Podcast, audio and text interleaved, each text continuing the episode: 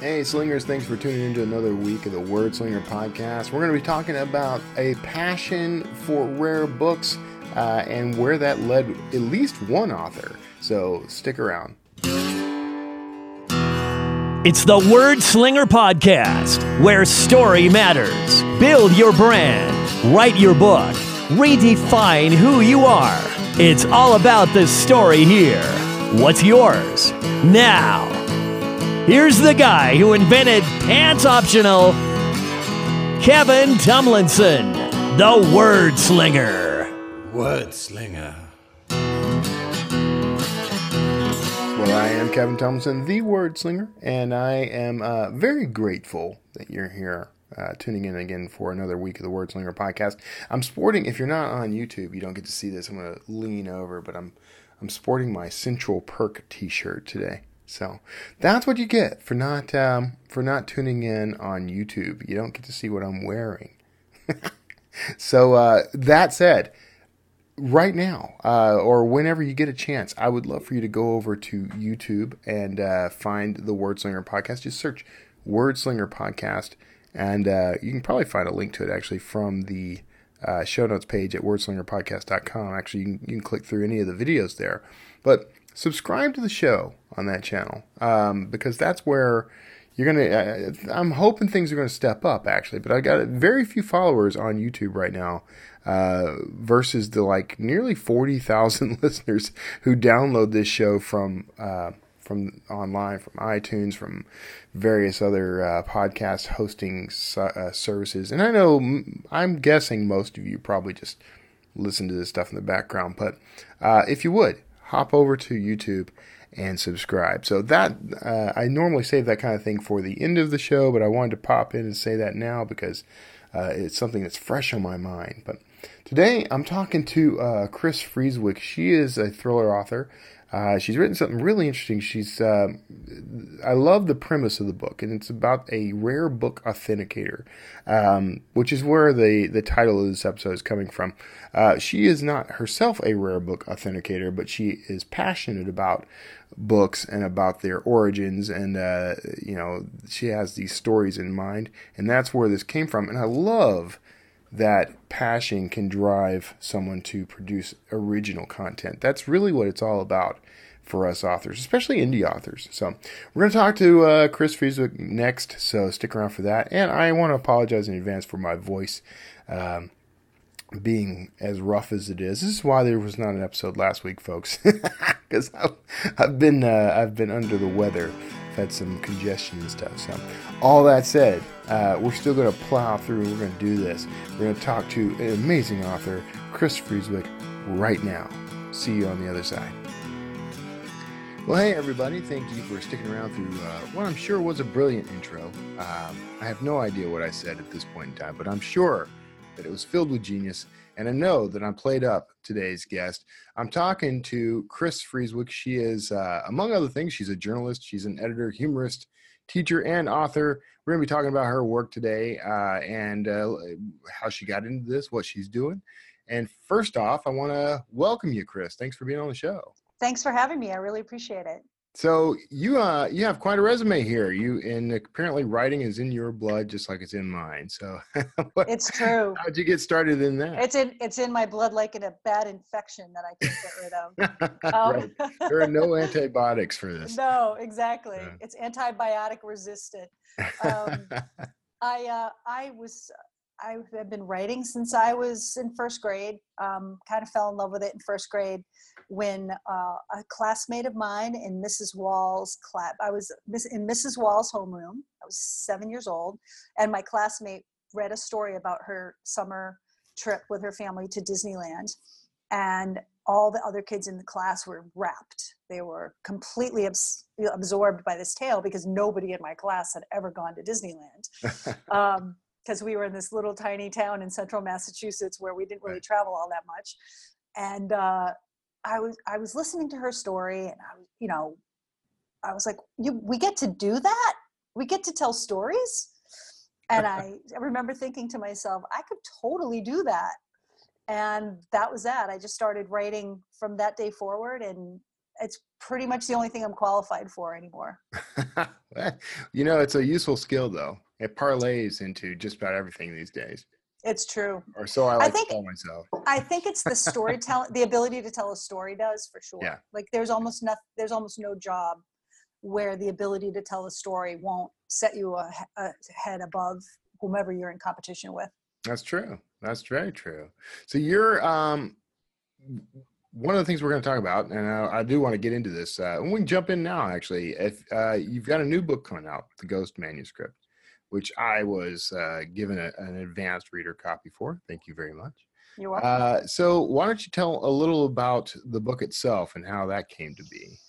So, the book is about a rare book authenticator named Caris Jones. The name Caris is Welsh. Uh, which becomes significant as the book goes on. Uh, she basically is a damaged human. She has had a really crappy childhood and has decided that books are way way easier to get along with than people. And so is it's totally true. Uh, and she so she basically is sort of you know she maintains the relationship she needs to but mostly she just is completely immersed in her love for uh, old rare manuscripts specifically dark age manuscript. The dark ages are generally considered to be between 400 and 700 AD. And her specialty is in the, the Dark Ages in the British Isles. They weren't the United Kingdom then, they were just a bunch of islands with right. uh, bit, that had been abandoned by the Romans in the early 400s to uh, the marauding hordes of Anglo Saxons, which were slowly sort of taking over uh, the land from the east to the west. So she her, she specializes in collecting these books, and her biggest client is a man named John Harper. He's a multi-billionaire tech titan that she finds out at the beginning of the book has been committed to an insane asylum with an unknown malady. And his son has called the auction house that Caris works for because he wants to sell the entire library of Dark Age manuscripts that his father has collected, as well as the house. So she's called in because she's so familiar with the collection. She helped John Harper collect all of these books as in her role as a rare book authenticator. She goes to the house to help authenticate all the books. Basically, that process involves making sure that what's in the catalog that will be presented to the buyer is identical to what's actually in the library. And in the course of authenticating the library, she finds out about a manuscript that isn't in the catalog. It's an ancient, ancient uh, book that not only is it not in the catalog, it's not in any catalog, which is very rare and unusual for rare manuscripts because most rare manuscripts, especially from that time period, there weren't that many of them. So almost all of them are known to the collecting community, and almost all of them have been uh, reviewed by scholars and are somewhere in some catalog somewhere. So she's taken aback when she sees this book that isn't on the grid at all. Yeah. She goes to meet with John Harper in the insane asylum and asks him about this book and he tells her that he will give her this book as well as the entire contents of his library if she will follow the clues in this book to the the tomb that is mentioned at the end of the book. And all he wants is credit for the find. The reason he's so interested in it is because he believes that this book was the personal journal for a monk who was the personal priest of the man that would become known as king arthur Mm. And the tomb of King Arthur supposedly has these vast riches of his people. During the Anglo Saxon War, the British people would hide their wealth because the Anglo Saxons would steal it. And so that's why we keep hearing in the news about these huge troves of gold being found in the hillsides of England and places like that. Because for that's they were like, I'll come back and get it when the Anglo Saxons are gone. Right. And then here we are 1500 years later and we're digging it up now. Yeah so basically she's like you think that this book points to the tomb of king arthur? Like he's a legend. He was a person who didn't really exist. Well it turns out king arthur was a legend based on real life people that really did live back then. Right. And so she thinks he's crazy which he is uh, but she decides to pursue you know she's like hey what do i get to lose? Like i can gain this entire priceless collection of books which are my love um, if I just, you know, nose around in some ancient neighborhoods over in the UK and see what I can find. Well, she doesn't right. realize that of course, there's other people who are looking for this tomb as well, and mayhem ensues. So, okay, this had first. I got so many questions. Uh, the Go. first, the first is: Go. Do you know someone who is a rare book authenticator? I do not, but okay, I. that's a fascinating field right there, all on its own. to- I, I totally agree. So I read a book called in, prep, in in researching this book, my book, which is my debut novel. I have never written a novel before, so I started out doing what I always do, which is research the crap out of it. Yeah. Uh, I I read a book called A Gentle Madness Okay, by, by a man named Nicholas Basbanes, who's actually uh, based in Massachusetts, and it's this huge, thick book that you almost can't find in the library anymore uh, about people that were obsessed with rare books, and it was eye-opening because it gives you insight into this weird little subculture of people that collect rare manuscripts and how obsessed they are, and they have a legitimate psychological condition called bibliophilia and I was like, "Oh my God, that's the coolest thing in the world!" Like you're obsessed, you're in love and obsessed with with books. And I was like, "I might have that." I don't. yeah. know. I, think, I think I may know a few thousand people who suffer from this condition. exactly. So this book, this book is for sure for them. Um, Yeah. And so just once you start down that rabbit hole, you're a goner if you like Right. books. And then Right. also just you know, I just recently realized that I might also be a little. I think I might have had collectors in my family because uh, I inherited a bunch of really old books from my grandparents. Mhm. And I was just going through them the other day, and I have a tattered, ancient book from uh, a, first, I think it's a first edition of um, Innocents Abroad by Mark Twain, with like the hard, the hard cover and like the beautiful old um, uh, engravings inside that were Mhm. done for the original edition. And and I just I, I'm uh, going through my boxes. I'm like, I have a bunch of really old books. I might be Caris. I might be her. You know. I suddenly realized I have all these books in my life, which I forgot about, to be honest, because you know you move a thousand times and Right. you just pick the box up and you take it, you forget what's in it. Um, Yeah. But yeah, so Yeah, that's how that's- that book came about. That's um all right. Yeah, that that that sounds like a fair fair start for just about any book.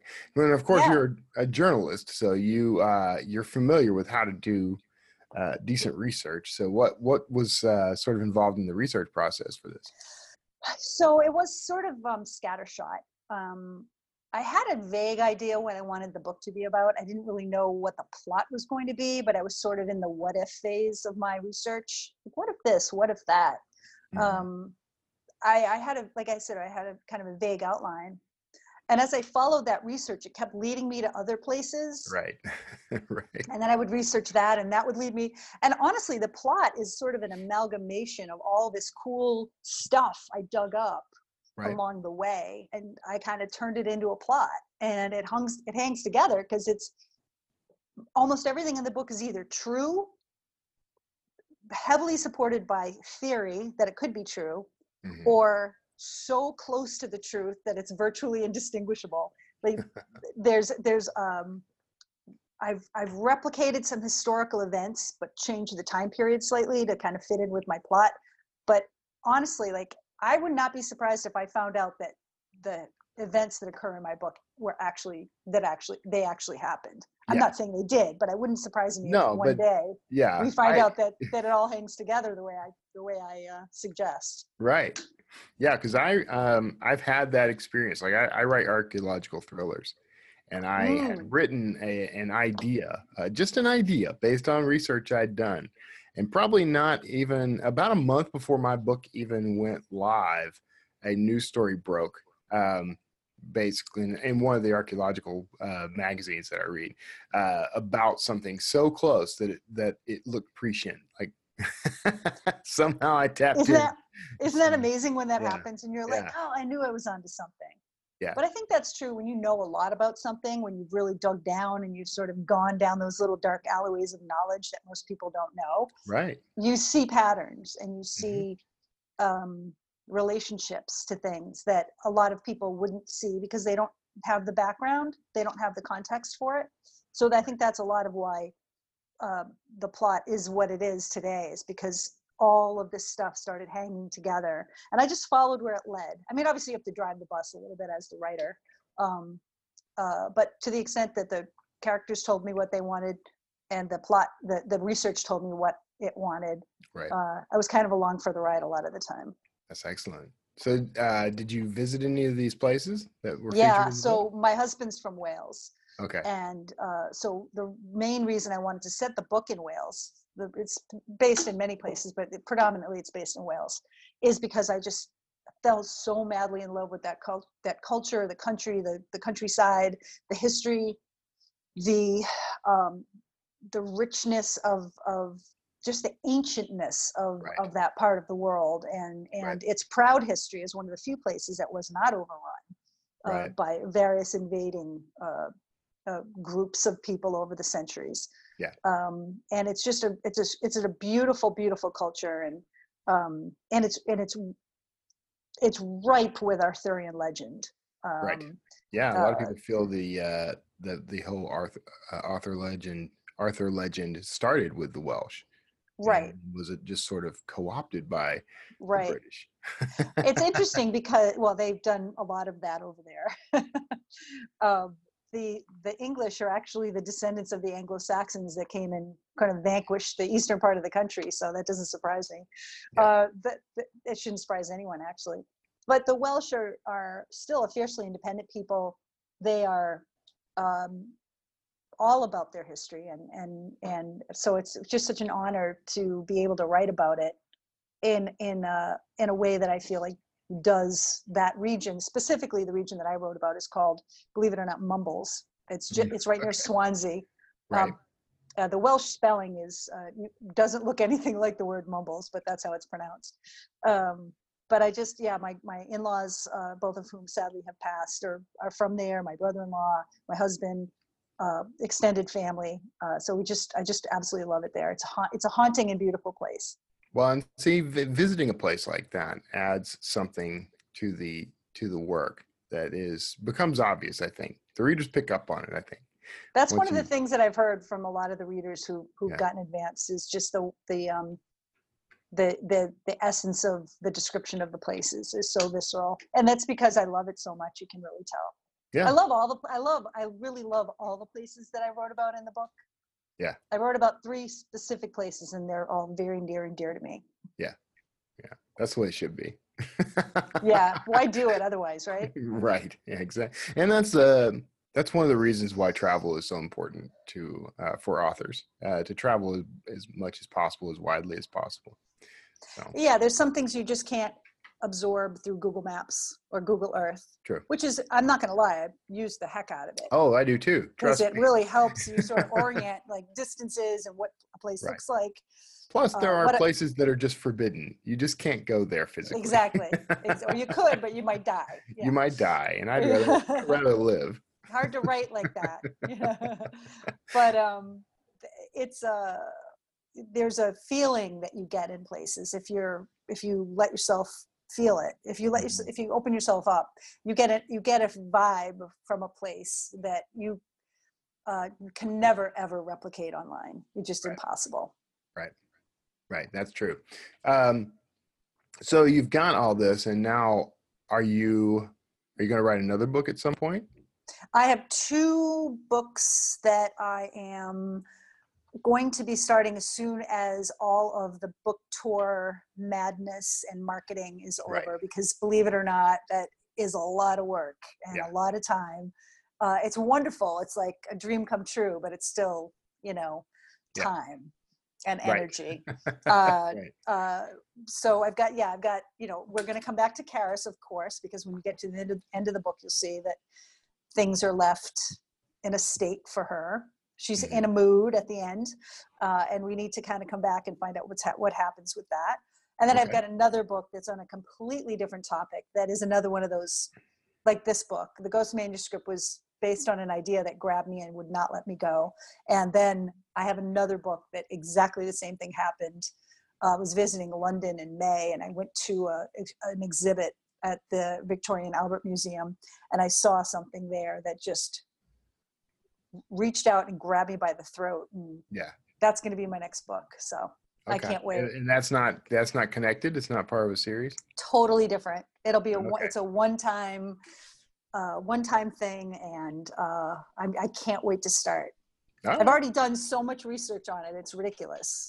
Because it's again, it's sort of the same, sort of the same thing as with the Ghost manuscript, but Yeah. this is based in almost entirely in fact, Yeah. except for one portion of the story that no one really knows what happened next. Yeah. And the book I'm going to write will fill in the blanks on that. Oh, So, excellent. Yeah, I'm that. really, really excited. Um, so excited to me. start. uh, my wife and I watched it, and I cannot remember the name of the movie, but we watched a movie recently that was the because everyone knows that Agatha Christie went missing for 11 days. Mhm, mhm. No one knows what happened, including her, and uh, so that we watched a movie that filled in that gap, and it was very Right. plausible. the um that's that's the fun part um I, I guess my new stock and trade and i i guess it's evolving is to, to like take things that are real and then like Mhm.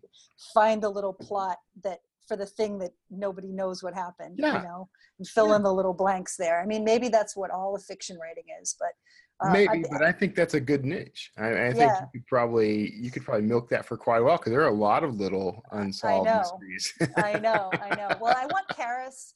I want Caris, my my main character, Caris Jones. I want her to get involved in a lot of those little mysteries because Oh, okay. ancient manuscripts contain. I mean, imagine.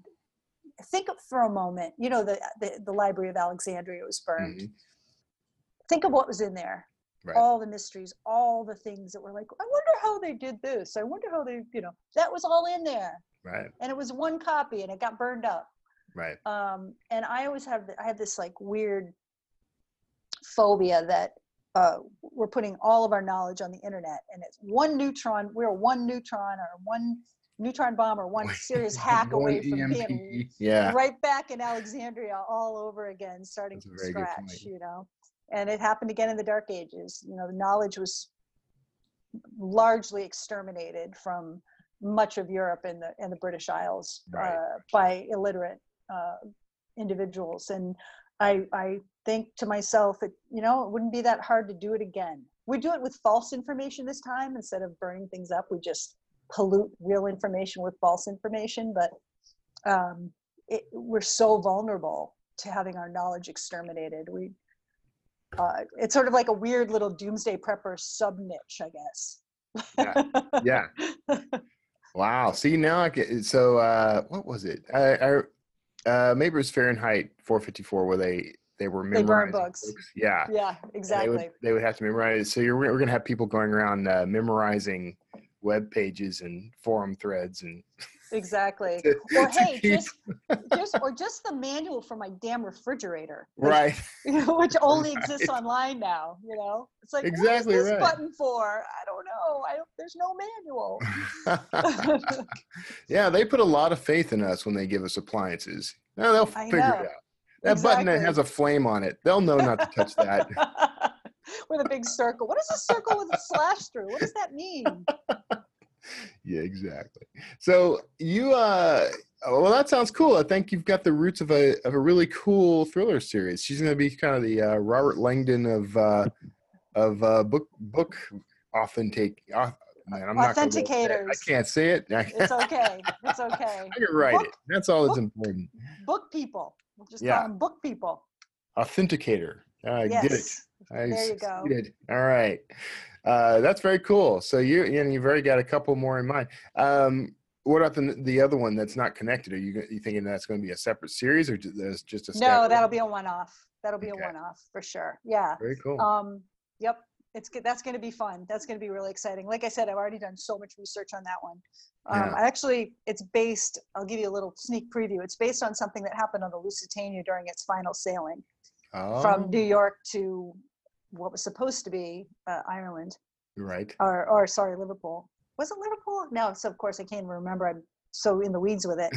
Um, but it's it's based on a completely true story, Mm-hmm. and my novel will fill in the blanks for how we get from point A to point B, Mm, where nobody actually got the real story. yeah, you're you're that. you're dipping in stuff I I like I enjoy reading. So Good. I'm glad.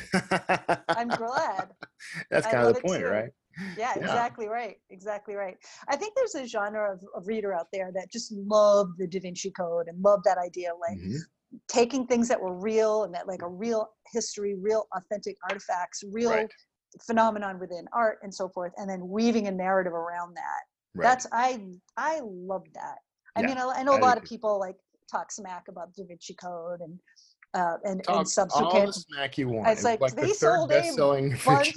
I know exactly. he, he sold a bunch of books. All my hoity-toity literary friends are like, the Da Vinci Code. Oh, I couldn't finish it. And I'm like, I finished Whatever. it in four hours. Right. Exactly. I was Same just like, whoa, my god, this is amazing. I actually so I really, uh, pre pre podcast days, uh, I was part of a radio show. We interviewed Dan Brown before he was known, before he had just written Digital Fortress. I knew back then that that dude was going to do something pretty amazing. So he even mentioned our radio show in the notes of Angels and Demons. Oh wow, that's amazing! So, yeah. Congratulations. Yeah. So yeah, I mean, I feel like I wanted to do that, but I wanted to do it with a strong female protagonist. Right. I wanted her to be just a normie, just like a normal person who mm-hmm. didn't have any like superpowers, wasn't mili- trained in the military, wasn't an ex-Navy SEAL, wasn't a former spy, like didn't right. have like psychic abilities, didn't have a trained eagle that knocked guns out of people's hands. I just wanted her to be just like me, you know, right. who like had a specialty, but other than that was fairly unremarkable. And she gets mm-hmm. thrust into this scenario and the shit spirals out of control and she's yeah. got to figure out what to do. Um, I like it. That so that's kind of where where I wanted to and mostly I wanted to write a book that I want to read. Exactly. You That's the I mean? key. Yeah, yeah, exactly. Uh, there are a lot of readers like us, so we should probably be aiming for us. You know. Yes. Well, that's exactly what I did, and so hopefully, I mean, I know I like the book, so I guess I hit my target readership. You're in. Are you? Uh, is it traditionally published, or, or are you self-publishing, or how? No. I'm I'm publishing. The my publisher is Postal Press. It's okay. a small publisher, um, but they're they're awesome, and and we're going out with in hardcover, which is Excellent. you know virtually unheard of anymore for debut right. authors, unless right. you get you know a huge six-figure advance from one of the majors. But uh, right. they love the book and they are really committed to it, and they're like, this is going to be a big deal. So I'm yeah. so happy with their support. Um, and the op- and it's so gratifying to talk to people like you about this book because I believe that that it's organizations like yours and other yeah. types of media where it's readers talking to readers that like that's the stuff that gets a book yeah. into the into the consciousness of of a, of the reader community it's not the ads and it's not you know the split i mean obviously right. the book tour is great you go to the bookstores and right i mean what could be better than book, that the like, book tours are a good time to do that the research that's, yeah i do a lot of my reading when i'm when I'm yeah. driving around telling people about the book. Exactly, exactly. so, all right. Well, look, we I, t- I promised you I would keep this under 30 minutes, so we, we are thank you closing in our time. Uh, but why don't you tell people where they can find you and your work online? You can look me up on the World Wide Web, I believe it's called for now. thing called the internets. Until the next um, EMP. Until exactly the next EMP will take it down. But until then, ladies and gentlemen, you can find me at krisfrieswickauthor.com. That's K R I S F is in Frank, R I E S as in Sam, W I C K, author.com, or just go to the ghostmanuscript.com and that will get you right to the book's webpage and you can sign up for my newsletter there and you can like link to my facebook twitter all the other things we're supposed to do yeah. with social media that all i'm that not very good at. stuff, yeah. exactly. I'm not very right. good at any of it. I'd rather be writing.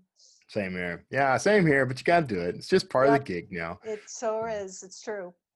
All right well thank you so much for for having thank me on you. and i and i hope to see you at the signing uh, uh, yeah, um, uh, you're you're going to be in Houston at uh, Murder by the Book soon, right? That is correct. That That's is correct. Uh, a favorite haunt of mine. So I Great. was uh, planning to try to be there. I'm going to. I'll introduce. Let me. You know what? Let me tell you what the exact date that's going to be. It's. I believe it's August. And hang on, stand by, please. I will be at Murder by the Book uh, at seven at six p.m on April 10th. That's a Wednesday evening. Excellent. So please, please come by. Yeah. If you're in the Houston area, listeners and viewers, uh, swing by. What was it? August what now? August. August oh, now you August made me close 10th? my book. It's August 10th, Wednesday, August April. 10th. Sorry, April. I said, did I say April. August? I meant you did April. say August. Okay. I'm sorry. I'm sorry. That's okay. I I I, oh I could have sworn like it was April. I'm the worst author on tour ever. I give that's you why, totally. That's why I had to ask. That's why it's I had eight, to ask. Wednesday, April 10th. 6 p.m. Murder by the Book in Houston come and watch me say things that are wrong there as well. and if you come, you might get to meet me too. I don't know. Exactly. It's a twofer. That's going to draw exactly one person out of you, but uh, we'll, we'll, see what happens. All right. Well, thank you, Kris. Uh, stick around for just a second. And everyone else, you're probably hearing the groovy bridge music. You may dance and place it well. Stick around and hear whatever crazy thing I'm going to say after this break. And I'll see you on the other side your book the way it was meant to be heard. With a fully custom soundtrack based on your material, an album of music that perfectly fits your characters, your settings. Hear your book today. SonataInscribe.com.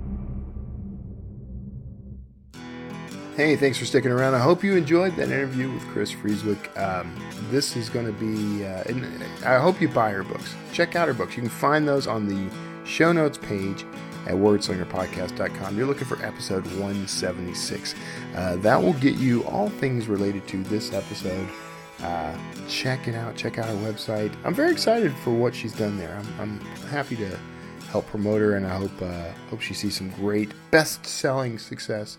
Uh, just like I wish for all you guys.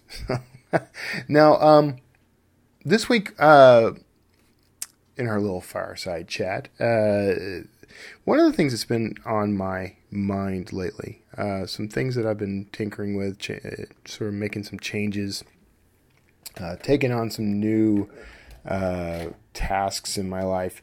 I have, um, I've been, my wife and I both have been looking into uh, more stuff around this idea of like, uh, I'm just going to throw it out there. And I know some people roll their eyes at this, but I want to put it out there. So we've been looking into more of the stuff around law of attraction, right? If you saw the movie The Secret, um, or if you read the uh, the book, um, you got kind of a glimpse of the whole law of attraction thing.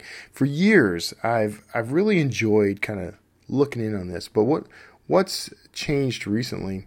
Uh, we've learned quite a bit, and I've put some things in practice, and then I kind of drift. Um, but I will say this: the the principles that I've learned because of that idea because of the film and the book. Um, let me just put it this way: it inspired me to go on and look deeper, which is, I think, part of the point, right? So recently, uh, my wife and I have picked up a book called Success Principles, which which is written by uh, Jack Canfield. He is um, one of the people who was interviewed for The Secret. He's also the author, one of the co-authors, rather, and the creator of uh, Chicken Chicken Soup for the Soul. Um, these, uh, which were wildly inspirational books. I actually have a couple. I've got uh, Chicken Soup for the Writer's Soul, for example. Uh, some great inspirational stories in there. And I, I think there is great value in looking for inspiration, uh, seeking out inspiration. It's one of the reasons why part of my mission statement is to inspire. Um, I am my mission is to inform and inspire, educate and entertain, and I've come to realize um, this that as I pursue those four pillars um, of my mission, uh, I'm actually accomplishing quite a bit in the world. That's, that's the conclusion I have come to. so, um, at any rate, so we've been looking closer at some of this. The Success Principles is a book I highly recommend you read. Uh, regardless of what your career path is or what your life path is, I think that these principles are uh, foundational to to real success and to changing your life in positive ways. So that's the stuff I've been working on. Now, how this applies to authors.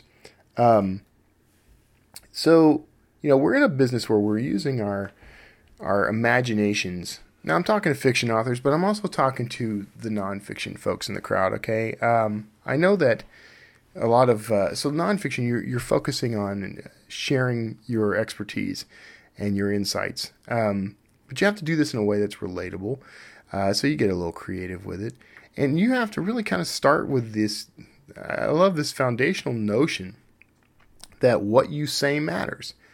Um, so, in a sense, authors, we we practice this law of attraction idea all the time without even really thinking about it. Like we're we have enough confidence in our own voice and in our own perspectives and in our own imaginations that we truly and honestly believe that what we write down has value. Um, this is something I'm kind of coming around to, honestly, uh, because, you know, we also struggle with this uh, fraud syndrome thing. This, this, you know, that we are somehow we are big frauds. We're big fakers. Um, I, I, I deal with this all the time. Believe it or not, I mean, I all the time I'm constantly uh, kind of running up against this weird anxiety that someone is eventually going to figure out that I'm just BSing my way through life, and they're going to take everything away from me. It's it's irrational because I study this industry, I study the craft, I study all of it. Uh, I work very hard to make sure that what I'm producing is my best work. Um, does that mean there's no room for it to get better? No. That doesn't mean that at all. Uh, in fact, I know that there's room to get better, which is why I keep working at it. Um, but I think as as writers, uh, I, I, love this idea that we are so bold and so uh, so confident, so sure of ourselves that we're going to put our ideas on a page, on uh, 150 to 300 pages, maybe more, maybe less. But we're going to put our, our uh, information that we know, our confidence and our insights into a book, and we're going to put it out there, and we're going to have the audacity to ask for money for it. And we believe we'll get it. Um, I think writers are probably among the bravest people there are. because while we may not be risking life and limb, uh, we're doing something that makes us feel much more vulnerable sometimes than than than even climbing a rock face or skydiving or uh, fighting a bull or you know cho- choking out a, a uh, mountain lion with our bare hands. Um, so anyway, uh, now all that said, this all kind of comes down to attitude, and you know, just as I uh, just as I sort of outlined that I am continuously looking into studying craft, the business, the industry. Um, it I think that that's all part of it. And I think that you should have a regimen of that sort of thing. You should be, you know, I read, uh, I, I admit that I don't read as many books on craft. I probably should read more, uh, but I do study craft, and in that everything I read is a study of craft. I, I am always picking apart the things that people write uh, to see how they did what they did. so it's sort of a reverse engineering study of craft for me. For some people, it's much better to pick up a book that is an outlined principle of craft. And uh, whatever method you choose, you should make a point of at least once a month spending hours on um, studying craft and making yourself better at this. Um, the same goes for business and marketing. This is a business. I mean, it, it sometimes it doesn't feel like that. Some people resent that. They uh, they resent the very idea that they're you know they're working in a business, that they're creating a business. They're they are they want to keep the art pure, and uh, I think uh, I think those people are right. They do want to keep the art pure, but if you are if you've got any designs on making a living from this stuff, then it's a business. Otherwise, it's just a hobby, and it doesn't matter whether you make any money on it. Um, so all that said, I think uh, the stuff that we've been doing lately, I, I, I, I like looking into the law of attraction stuff because what it does is lead me down a path of uh, more study and information about mindset and about improving myself, um, and, which leads to you know making more more and better decisions in my life. Uh, so whether you buy into law of attraction or not, and uh, I went back and forth for a while. I I'm a firm believer now. Uh, I actually firmly believe that there are principles in the universe at play, um, that God has built all of this as a system uh, that we can learn how to use. Um, I think God uses that same system, and I think we can learn to use it our, ourselves. Uh, as we change the way we think, we change our outcomes. It, it seems logical to me, and and I know it applies to writing because this is exactly what happened to me with my own writing. So I started. I mean, I've been writing my whole life, um, and uh, I wrote professionally for a very long time, uh, but I kept avoiding writing books for years. I uh, I wrote I wrote books. I'd start a book. I had my collection what I call my thirds, um, and they were the, they were the first third of a book. Without fail, I would get a third of the way through a book, and I'd abandon the project. And uh, maybe it was more like halfway through a book, but I th- I think in terms of sheer volume, um, I was only producing maybe three to five chapters, and then I'd abandon the whole project. Uh, I think that's pretty common. I think a lot of authors do have done something like that. I think a lot of people who aspire to being an author have done something like that. So for years, I would do that. I'd set that stuff aside. I had files on my hard drive that were starter novels, you know. I had some complete novels. I, I, I eventually wrote uh, a couple of novels and, and even got one picked up by a traditional publisher, um, which I eventually bought my way back out of that project.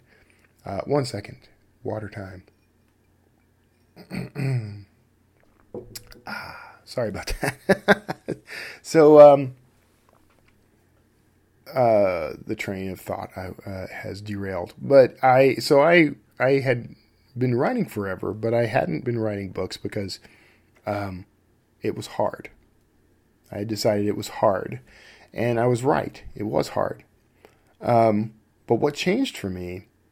So when I in, in back in like 2006, you know, I had my contract. Back in 2008, I started self-publishing, um, and uh, you know, I went through this whole grueling process of taking two years to write a book. Um, that I published in 2008, and then taking another two years to write the sequel, and another two years to write the sequel beyond that, to have a complete trilogy. Um, so six years for three books. Honestly, if you were in the traditional world, that's going to work out just fine for you. That's pretty much the pace at which traditional authors are writing and publishing. Of course, they also have the benefit of, you know, um, an editorial team uh, helping to shape the book, uh, people to help market the book. You know, they have all these resources that come from a traditional contract. Um, so you uh, you find yourself in a scenario like that. You find yourself kind of justifying the amount of time it takes, even though you're making no money. Um, even a traditional contract, I, w- I really wouldn't have. I don't think I would have made much money, if any at all, from the from those three books what changed for me was going to a um, I went to this, the what what eventually would become the Smarter Artist Summit, now defunct. They had the last one this past year, um, and maybe they'll bring it back, maybe they won't. But it was the self publishing podcast guys had a um, had a group, uh, a little seminar.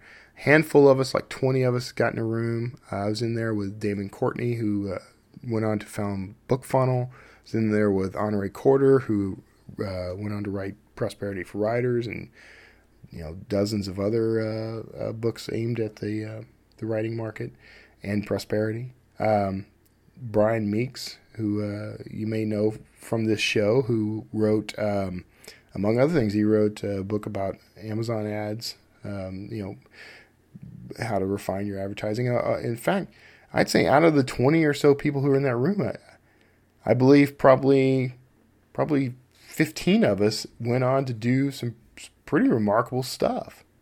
Um, to to do to kind of you know we created careers around our writing, and uh, it certainly changed my life.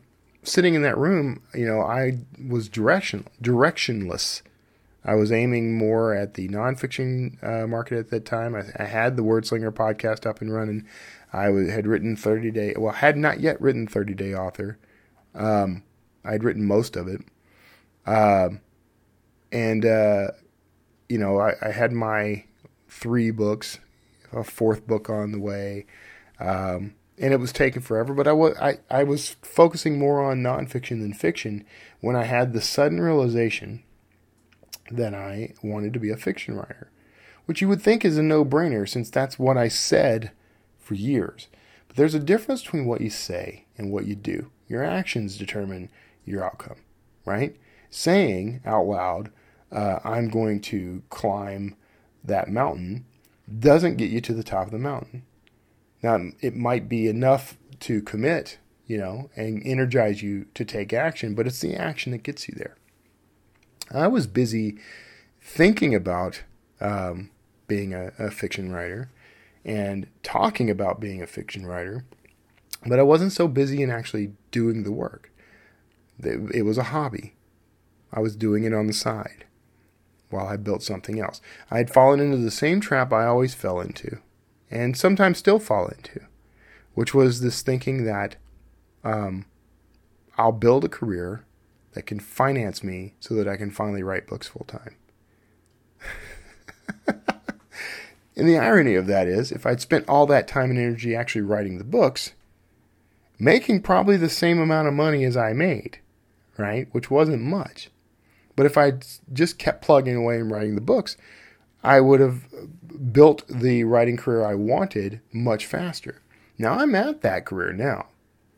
I mean, I'm, I'm there are little things I'm still uh, polishing, getting perfect, getting right, but uh, you know, I'm I'm going to say 90 or let's call it 98% to the career that I always wanted.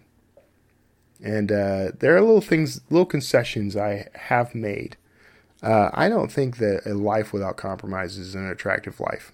I've been thinking about this. I I think compromise is part of building a beautiful life. You know, sometimes you want to change your plans a little to accommodate the plans of others. Uh, not so that they can dictate what your life is going to be, but so that you can experience new things and share new things that you might not have realized were there. Compromise is a tool, just like just like anything else. Um, so all that said, the the work that I've been doing lately um, has focused on you know getting my head right, getting changing my focus, changing my goals, and basically upping the game, stepping up to a new level. Um, and I'm doing some stuff, you know, I'm I'm doing other stuff in my life too, because uh, I think I actually, for a time there, I focused so intently on the writing and publishing that I was letting other things slide.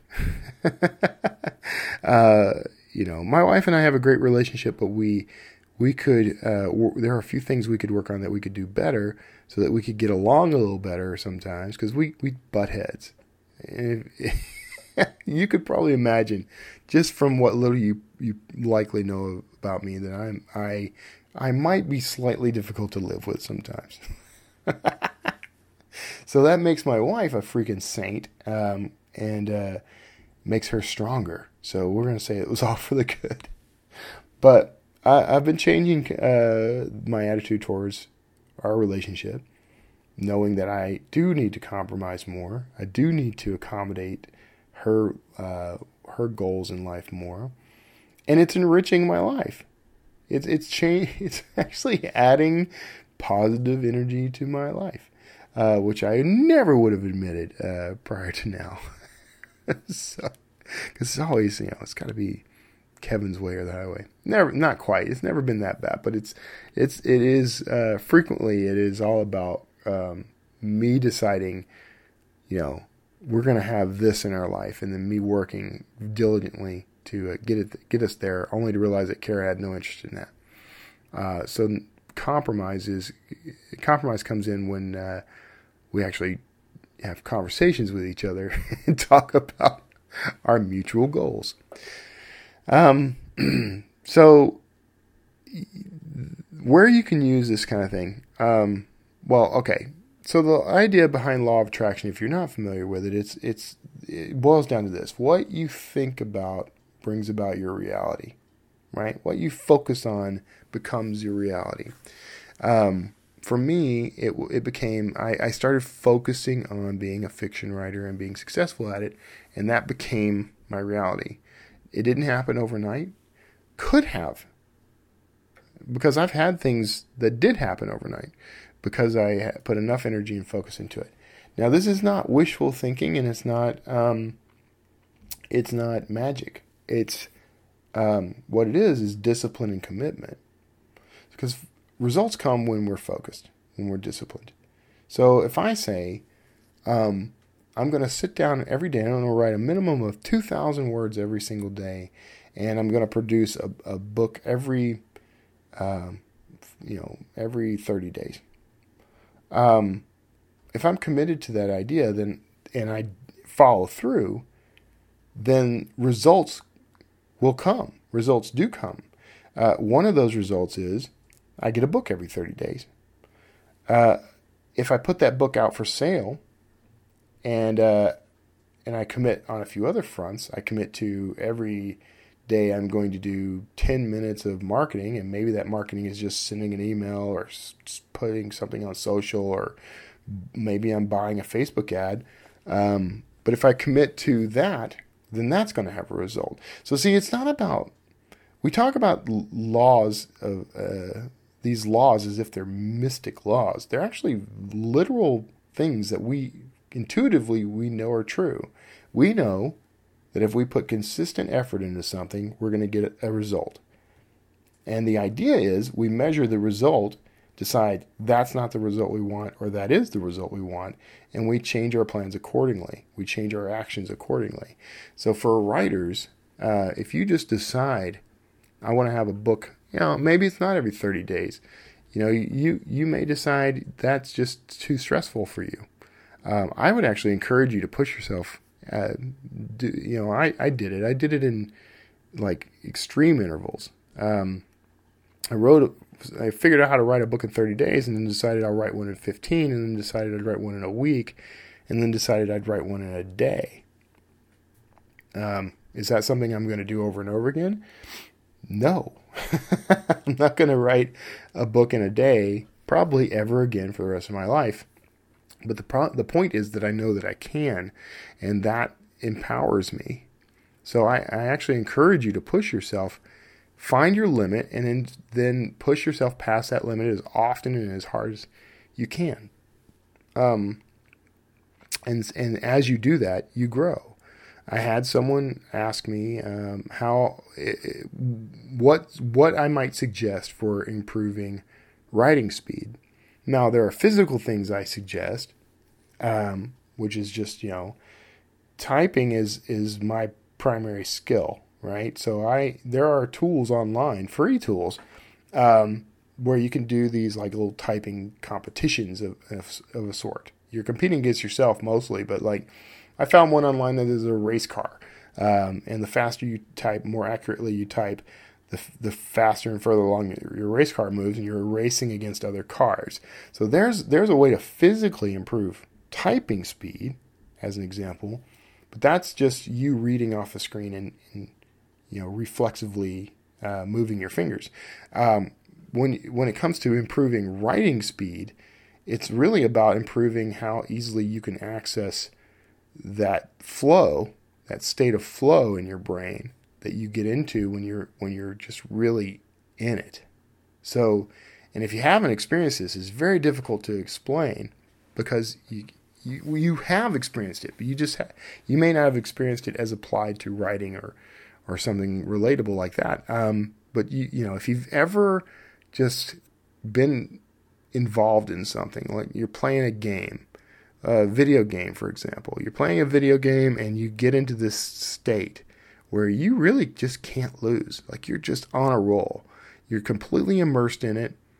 Um, you're not having to think about it. You don't have to, you know, you don't have to remember that this is the Y key and this is the X, you know, the Y button and X button, uh, and this is what they do. You, like, you don't even think about it anymore. It's integrated into your psyche at a level that's automatic. Um, this is that's that's an example of the state of flow. Uh, I get into this state when I'm writing. Suddenly, I'm no longer sitting at a keyboard. Um, I'm no longer staring at a screen. I'm I'm in the scene. I'm with Dan Kotler and Roland Denzel in a tunnel under a mountain in the Sonoran uh, desert. and it, everything that I'm seeing and doing and, and uh, thinking is in that moment, right? So that's a state of flow. Um, and I, the trick here is to be able to access that cleanly and quickly. And that happens when you uh, practice as much as possible. And focus is the key. So for some folks, um, they have to turn off all distractions. Some folks have like special writing programs. Uh, IA Writer is a good example of this, where it's a focused writing program where you can shut off everything else and you've got nothing but this, you know, black or white screen and plain text with no formatting. You know, uh, to me that's kind of extreme. I like formatting, um, but you know there are focus modes in like Scrivener. Ulysses had a pretty good focus mode. Um, Microsoft Word even has its version of a, of a focus mode. There are apps that turn off um, notifications or won't allow you to to access Facebook um, for you know an hour or whatever. Uh, so there's all these tools out there that help people focus, and the you should look at that because that means focus actually.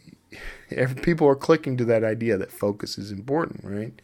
Now I don't need those tools myself. Um, and I like to I like to have browser tabs open. I do I do work. Uh, I mean, I do research on the fly sometimes. Uh, you know, I I do all my research in advance. In that, I do all the reading and studying, watching movies and videos, and listening to audio about the topic, and then all of that is synthesized in my brain. But when I need a quick reference to something, I can remember that there was a story about the Hohokam Indians over here. I can remember that there was a uh, something to do with the Celtic gods over here. I remember something about the Egyptians over here. You know, um, I I like to be able to quickly reference that, and so I don't take a ton of notes because the internet is my notebook. that may or may not work for you, uh, but it works for me. But the idea here is um, you achieve a, a, higher a higher um, well, let's say skill when it comes to flow, accessing flow, the more you do it. And so you want to spend these these moments in the morning or evenings whenever you're doing your writing. You want to try to do eh, sprints and push yourself further and further each time. So just like the typing speed, what you want to do is see how quickly you can get into flow, which means ignoring everything else and focusing only on the, what you're writing. Um, see how quickly you can get into it and how long you can sustain that. What I've learned recently, and I, I think I knew this instinctively because I already did this, but I have learned that there's actually there are there's research to back this up. But we are built to take breaks. We, uh, there's a uh, there are these uh, methods you can use. People use uh, where you do sprints. You write for you know I don't know. I don't even know how they work, honestly. But you write for like 10 minutes, 20 minutes, take a 10 minute break, and you come back and you write another 10 or 20 minutes. Um, do that. If you want to look into um, some methods of it, I'm, I'm, trying to remember the name of the method. Nick Thacker would be able to tell you. Uh, he uh, he uses one of those methods, I believe. Uh, but doing little sprints like that is very helpful to you. It's just like training yourself to run a mile or to run a marathon. Um, you do quick bursts. You push yourself each with each burst to go just a little further, and then over time you gradually reset your your uh, limit. You reset that that upper limit mark. Um, you can do it with your typing speed. You can do it with your state of flow. You can do it with your daily word count. Uh, it's just it's just about pushing yourself consistently, and consistency is is is the key. So, um, and you know, you can you can get a lot of advice out there. There's a lot of people who talk about this, uh, sort of this uh, performance based um, obsession we have right now. Uh, guys like Tim Ferriss, uh, if you've if, if, you've never had a chance, read his uh, Four Hour Work Week highly recommend that. Uh, it's a it's it sets you up for a great mindset and a great model for the author life actually. Um, but you know this these are all tools, and the the point here is you want consistency, but you want it to be focused consistency aimed at a goal. So you know, I want a book in 30 days. I want to put this book out in 30 days. Well, what's going to have to happen for me to be able to release a book in 30 days? Um, and I've and I've not started. We're on, you know, April 1st, and by April 30th, we want a book on Amazon. What's the process? Well, we can work backwards. Okay? We can decide, okay, I want a book on Amazon and it needs to be 60,000 words because I've averaged, you know, the books in my category and they're, you know, they come out to, or a 100,000, whatever word count um, you feel is appropriate. And you can get to that word count any way you want. So uh, let's just use 60,000 words. I'm going to write a 60,000 word book and it's got to release in 30 days. Well, you know that there's going to have to be some editing. So give yourself a week of editing.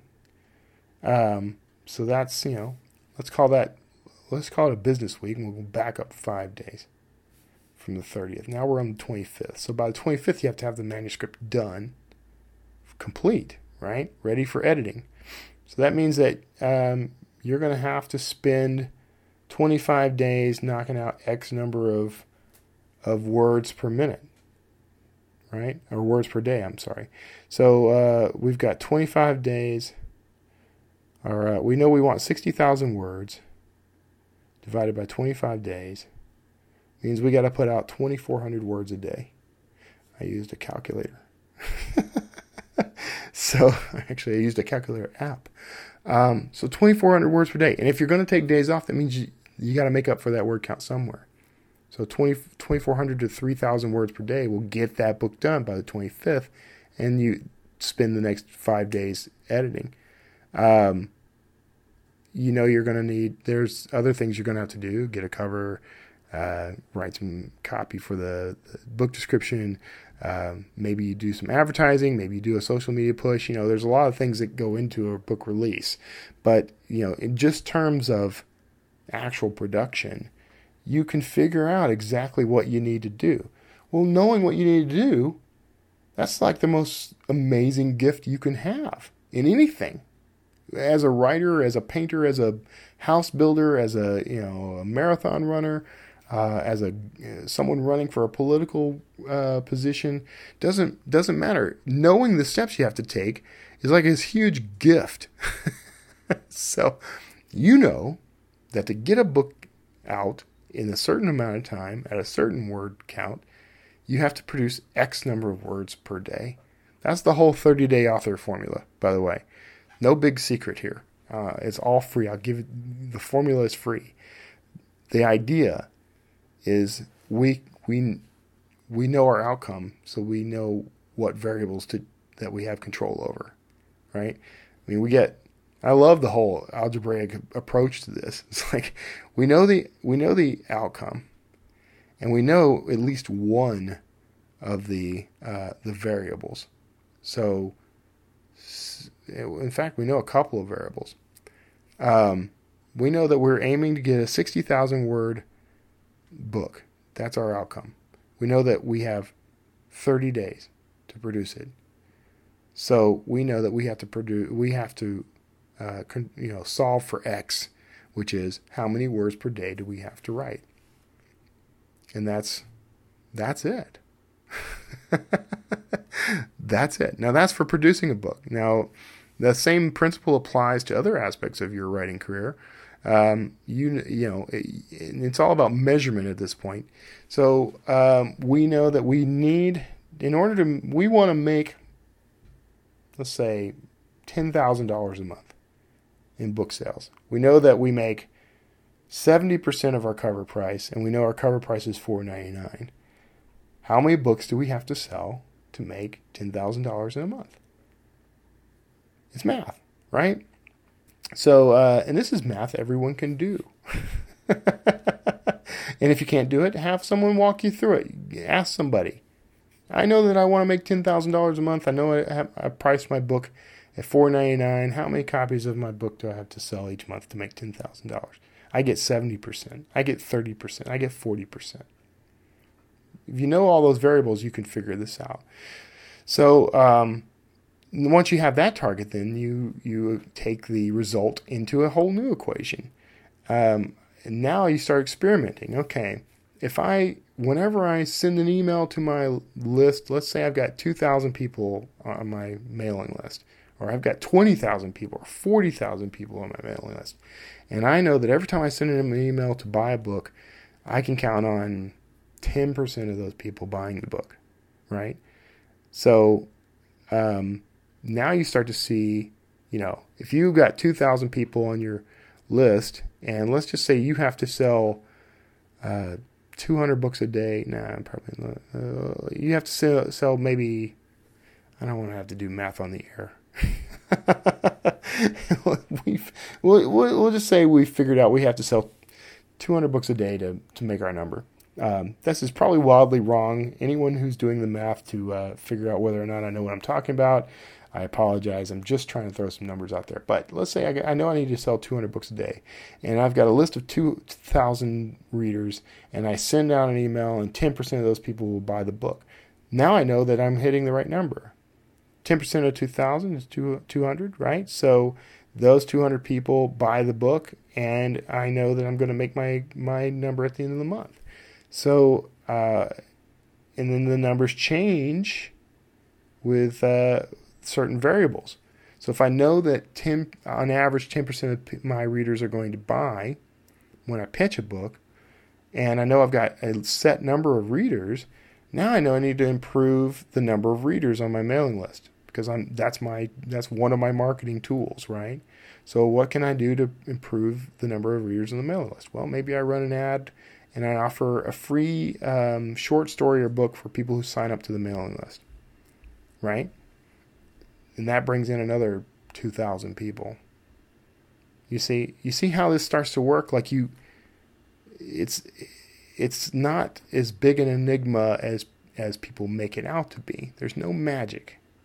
Um, you can perfect this and improve on this over time. Guys like Brian Meeks, Nick Thacker, Ernest Dempsey, you know, Mark Dawson, you know, they've all figured out how to finesse the formula. We don't need to stress over the formula. We don't even necessarily have to have a set formula. We can change the formula. We we have this list of variables that we can play with and we find what works for us. For some authors, Facebook advertising is the way to go. They know that if they change variables X, Y, and Z, that they're going to get results ABC.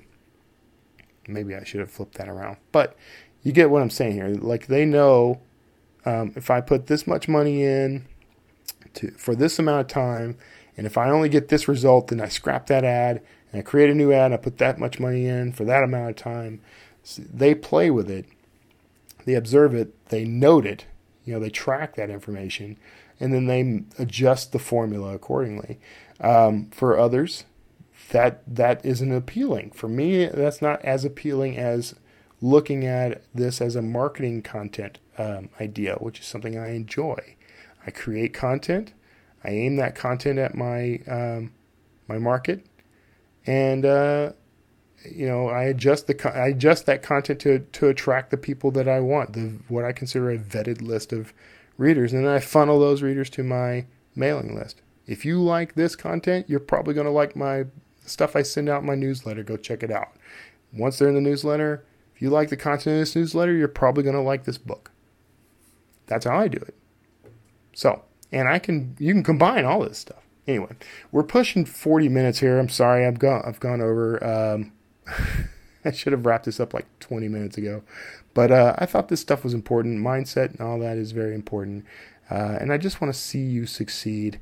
So I'm, uh, I'm trying to offer you as many tools as I can shove in your brain. We're going to talk about this some more. This mindset stuff has not ended. We're going to come back to it. But um, I encourage you to go out and start checking out some resources on your own. Uh, in particular, I would read Success Principles by Jack Canfield. I would also read Napoleon Hill's um, um, Think Yourself Rich. Think and Grow Rich, I'm sorry, uh, which I know kind of gets crapped on by some folks, but this is not magic. This is this is what I was just describing. This is deciding what you want, figuring out the steps to get to it, doing the steps. That's really what this is. And your mindset changes your actions, so it's about getting your mind right. Take all the magic out of it if you want. I still say it's all magic. so, anyway, that's it. We're gonna wrap up. Uh, God bless you. I'm, I'm I'm praying for you. I hope you're doing hope you're doing well. Hope you're succeeding. Uh, love to hear stories from you. If you've got some uh, success stories, go ahead and uh, pop on over to Wordslinger Podcast and email me. Make sure you're uh, make sure you subscribe to the show everywhere you find it, uh, and uh, in YouTube um, in particular. I would love for that to see that number go up. I'm going to set a goal, I think. But share this with your friends, with fellow writers, or just anybody who's even interested in in any of this stuff and uh, you know because it helps out our guests too. I want to make sure we're promoting uh, the the work from our authors we talk to. Got some cool interviews coming up, man. You're gonna want to stick around. I got some big names uh, gonna make an appearance on the show. So that's it. Take care of yourselves out there. God bless you. I'll see you all next time.